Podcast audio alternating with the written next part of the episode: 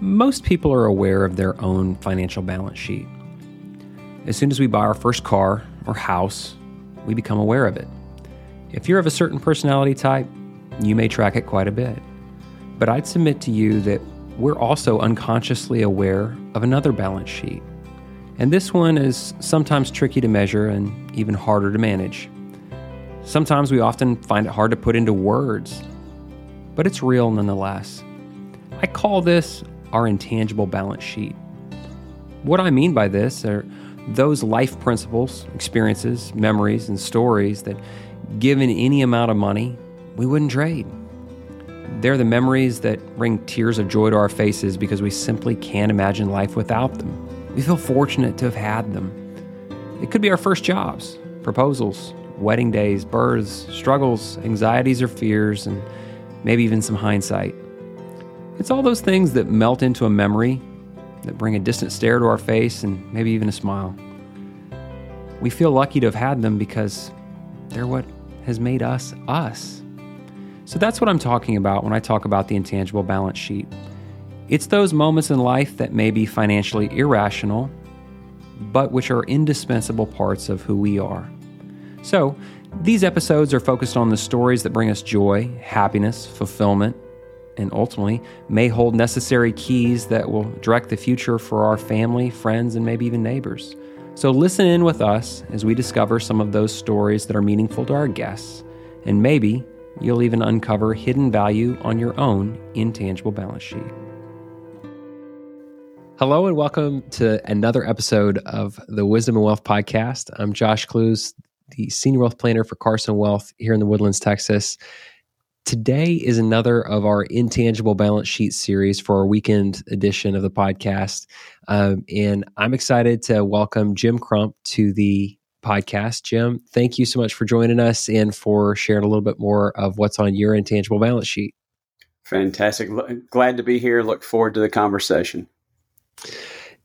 Excellent. And for the those that are newer to the uh, to the podcast of what we do, um, we believe in a thing called an intangible balance sheet. Um, and the reason we call it intangible is because you can't quantify it. Uh, our life's principles, our first principles, um, and specifically the stories that bring those first principles to life are what this podcast um, exists for. And it might even be some of the first principles of our family and family stories along the way. But before we dive into that, Jim, could you give our audience just a a brief introduction to yourself personally before we jump into um, the intangible balance sheet portion? Sure, be glad to. Uh, I am uh, I'm a resident of LaGrange, Georgia. We're uh, an Atlanta suburb, about 45, 50 miles southwest of the Atlanta airport. So I can get to the airport quicker than most people who live on the north side of Atlanta. Uh, it's, uh, it's it's wonderful to have an easier commute than they do. Um, I am uh, married, wonderful, lovely wife, coming up on our 29th anniversary. And uh, between us, we have four kids, four grandkids. Uh, luckily, they're all within driving distance here in the Georgia, Alabama area.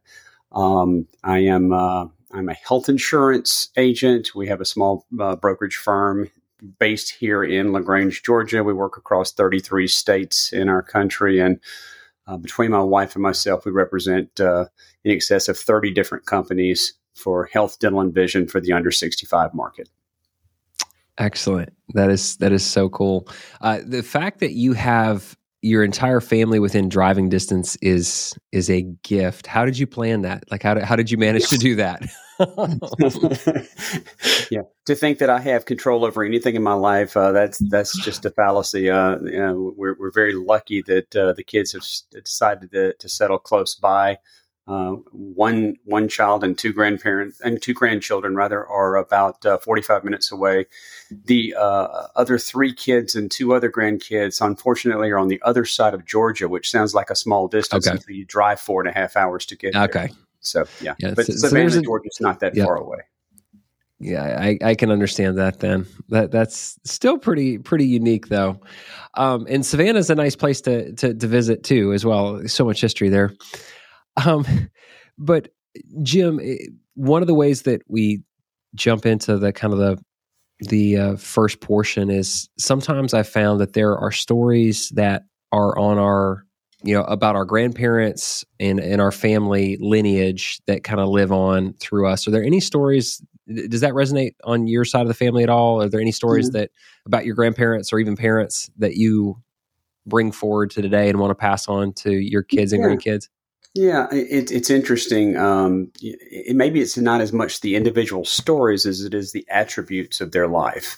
You know, mm. um, my my mom's dad was uh, uh, in the military World War II under Eisenhower in France, and um, his love of country, his dedication to uh, whatever causes our country stood behind, his uh, dedication to duty, to God, uh, certainly transferred uh, to to the next generations.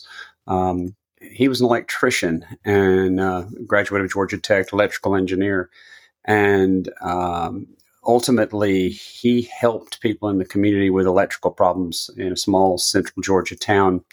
Uh, and would very often help those with no money and not charge them anything just because it was mm. the right thing to do. And I think mm-hmm. those types of things that we got from him, you know, growing up on the back, you know, coming through the depression, you know, the conservatism of that time, the, uh, you know, fiscally conservative times as well as socially conservative times, that transferred down through my parents and on to me. And hopefully I've done an okay job of uh, holding that line as, uh, as my kids are growing up and eventually grandkids, et cetera. And in that time frame, the an electrical problem could be catastrophic, right? I would imagine. Um, yeah. So that you know, it was primary way of loving your neighbors so that no one got killed. Um. Literally, uh, I I can imagine what you know, knowing what he knew. How could you not help them at, at that point? Just because probably drive him nuts if, if he looked over problems or, or so. Oh, that's not that's somebody else's, right? Right. Um, what about um, your community growing up? Are there any I, I call them kind of um, barbershop stories, or is there a, is there a a portion of you that you look back on and say, I got that from my local community that I grew up in yeah. and around?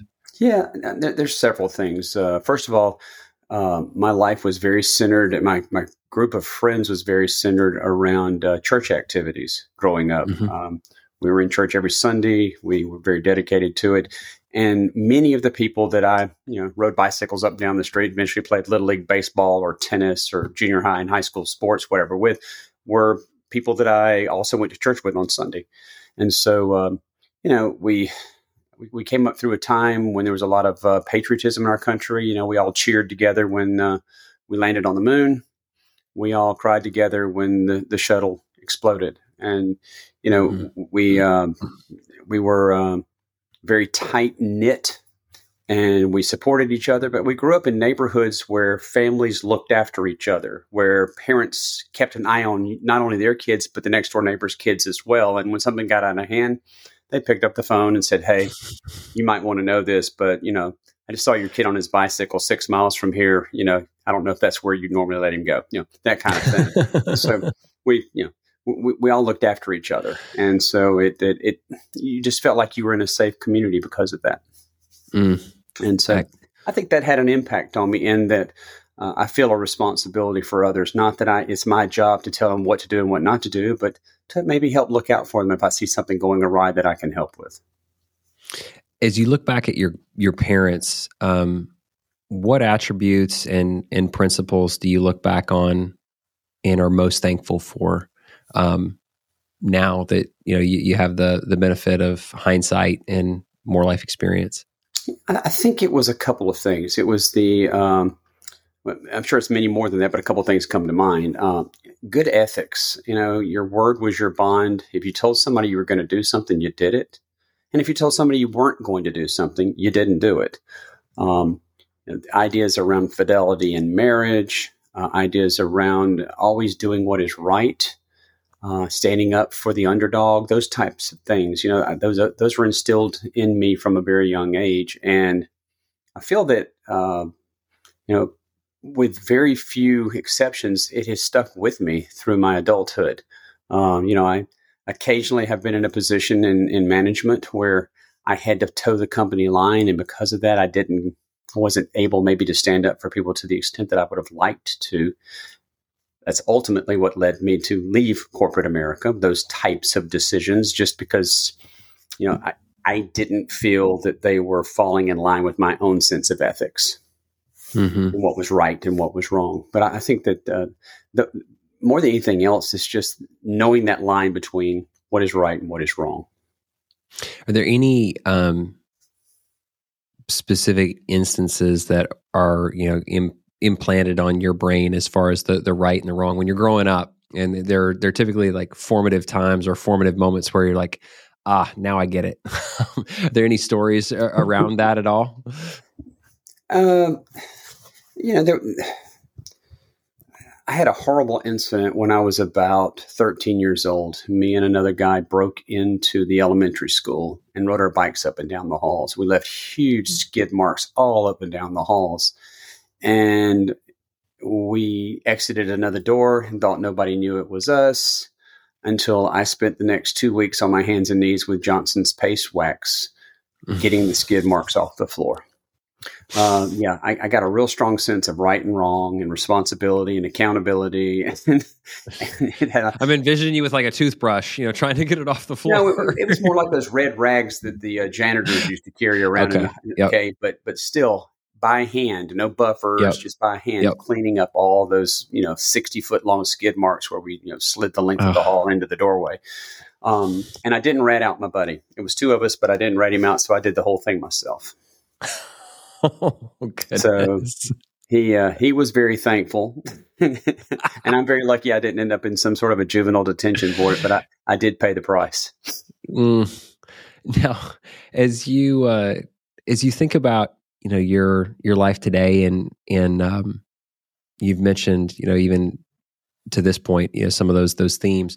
What are some of the beliefs and principles that are most important to you and that guide you most uh, today? Yeah it's it's still my faith in God, my my my, uh, my, my love of the Lord Jesus Christ that leads me day to day. Um, you know, if if you follow the two main principles of the New Testament to love God with all your heart, soul, and mind, and love your neighbor as yourself, everything else kind of falls in line. You know, eh, eh, people and say, that's enough. Like that's hard enough. it is, but I mean, you know, people say, "Well, what about the Ten Commandments?" I say, "Well, if, if you'll just do those two, the Ten Commandments don't count." They, they fall right in line behind those. Those two those 2 mm-hmm. kind of replace the Ten Commandments because you'll do all that other stuff right if you do those two things right. Am I perfect at it? Of course not. There was you know I'm, I'm not a perfect person, um, but do I try my best? Absolutely. And I think it guides all the things that I do, whether it's helping a client, whether it's uh, trying to help a, a, a, one of my kids or one of my grandkids understand things. It's always in light of how does it align with my faith and with my uh, underlying set of principles that blossom from that faith. Hmm. So this is a little bit a little bit off topic, but not much. It, was there a specific point in your life where you remember it clicked that hey what I do at work is one of the primary ways that I love my neighbor. Oh yeah. Um, do you when when did that click for you? I moved from sales to sales management.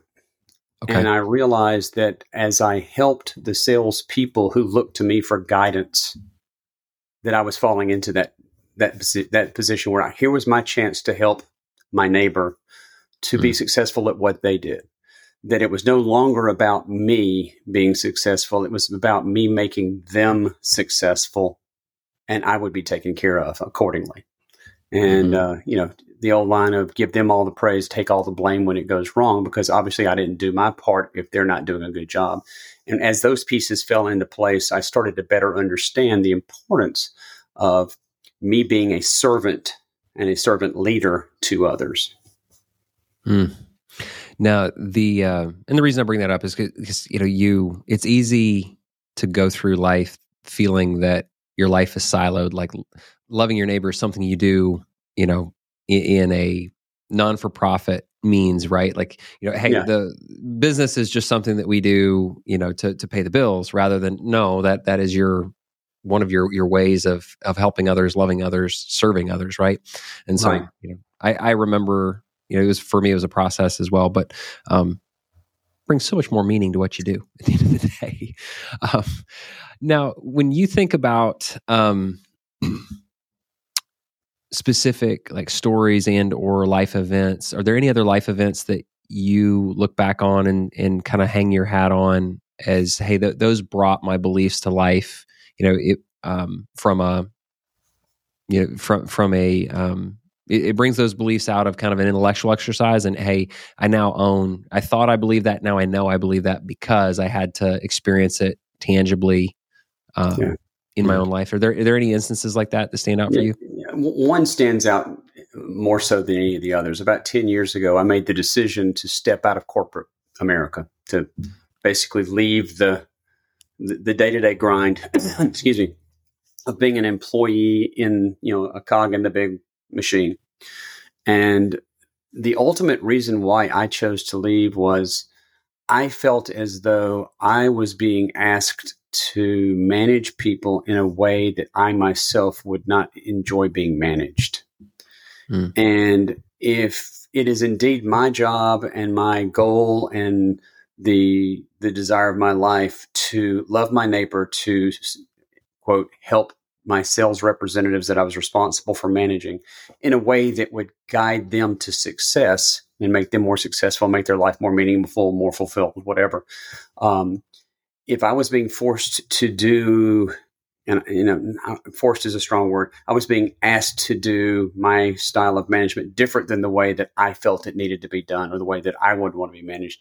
I knew that I had to step aside. I knew I needed to step mm-hmm. away from that corporate position and uh, do my own thing and um, it, it, was it was not a difficult decision. It was a difficult transition going from you know corporate employee to suddenly I was doing quote my own thing, and um, you know I, I, had never had a stint of, of being self employed. I'd always been an employee, and I've often worked from home as an employee, but I'd never run my own game, so to say, so to speak. And so uh, difficult, but at the same time, it allowed me to find fulfillment once again in what I did for a living. In that, not only did I set my own goals, but I allowed, I now had to hold myself accountable for achieving those goals or exceeding those goals. And in doing so, I was doing it in a way that was both fulfilling for me and at the same time had a very positive impact on everybody that I came in contact with. Hmm. And you know, you've mentioned it, but a big step of faith to you know to move out of that comfort mm-hmm. zone and, and, and do that for sure. Now, the the next piece, Jim, that I, I like to always bring up is um, what some people would call like our ethical will. Uh, you know, there's a big emphasis that's placed on the, the you know, hey, who gets what tangibly and where, and you know, that's where people often fight about it. But I've never heard of anybody uh, trying to decide who divides up the intangible piece meaning your beliefs and your principles and so it's in some communities there's it's becoming more and more popular of hey there's there's whether it's a video or a letter that's written by um you know the the generation one or the the preceding generation of hey this is these are the things that we have lived our life according to and they've served us well and and we hope that even if you don't fully live this out in the same way that you at least are are tempered by you know these these principles. If you had to pick i'm not asking for an exhaustive list and put you on the spot here today but yeah, what would be some of the ones that that just immediately jump out to you of like hey well i, I wouldn't want to forget this um, I, I think it's amazingly important for us as individuals to realize that we are subservient to a to a higher power. For me, that's that's mm-hmm. God, um, and in doing so, lean on Him through faith and in prayer um, for support, for strength, for needs, you know, and and for um, you know whatever's going on that that has us up at night, worried about this, that, and the other. Uh, secondly, live a life that not only you could be proud of, but that your kids could be proud of you for. Mm. You know, when they when they think of the life that you know, I think of the life my dad lived. When my kids think the life that I lived, it, it, it brings a smile to their face instead of a, uh, you know, instead of a sigh of relief, like, man, I'm glad he's gone. Mm. Um, you, you know, and, and, yes, there there are instances where that occurs, right? Where yeah. it's like he couldn't leave soon enough. Um, I want to be missed, but I want to be missed for the way I lived my life, not necessarily because I just happened to be dad. Um, mm-hmm. uh, I hope that my kids will, and they do to this day, um, will want to live an ethical life, a life that is uh, that is upright. And it, you, everybody has their version of what that is, but uh, a set of uh, of ethics that says uh, that uh, do no harm, if you will, to others. Uh, instead, mm-hmm. view others as um, as creations of God who deserve your respect, your time, and and your assistance if they are in need. Um, that that's that's the main things, you know. And, and, I guess more than anything else, love your family, support your family, be there for your family. Um, you know, uh, not all of us have it going great. Some of us from time to time, all of us from time to time, have those down times where we need the pat on the back, the hug, the kiss, the encouragement, and just remember to you know be that person who's always willing to give the the encouragement and the the uh, the good attitude. Thank you for that encouragement, um, Jim. I've enjoyed this conversation immensely. Um, in uh, anything else that you would like to add as as we close at all? I, mean, I, I really can't think of anything other than uh, you know have have a uh, you know have a compass, know where your north pole is, know where your know where your north heading is, so that you can constantly give yourself course corrections to go back to whatever that direction that you want to take your life. Uh, whether we're talking about your work, whether we're talking about your family, whether we're talking about your faith, whichever one of those, know what that north that north point is, so that anytime you get down in the the ruts where things are tough, you can course correct and get yourself back on the right path, and you don't get completely lost in uh, uh, whatever it is that happens to be holding you down at this time or or distracting you from from what's truly important. Thank you again, Jim. Um, we wish you and your family nothing but truth, beauty, and goodness on the road ahead, and uh, look forward to having our paths cross again. Thank you, Josh. I really appreciate it. Thank you again for joining us for this week's conversation. We trust that your time has left you both enriched and inspired to better invest your own intangible balance sheet. As always, we wish you and your family continued truth, beauty, and goodness on the road ahead. The opinions voiced in the Wisdom and Wealth podcast with Josh Klooz are for general information purposes only and are not intended to provide specific advice or recommendations for any individual. Past performance is no guarantee of future results. Investing involves risk, including possible loss of principal.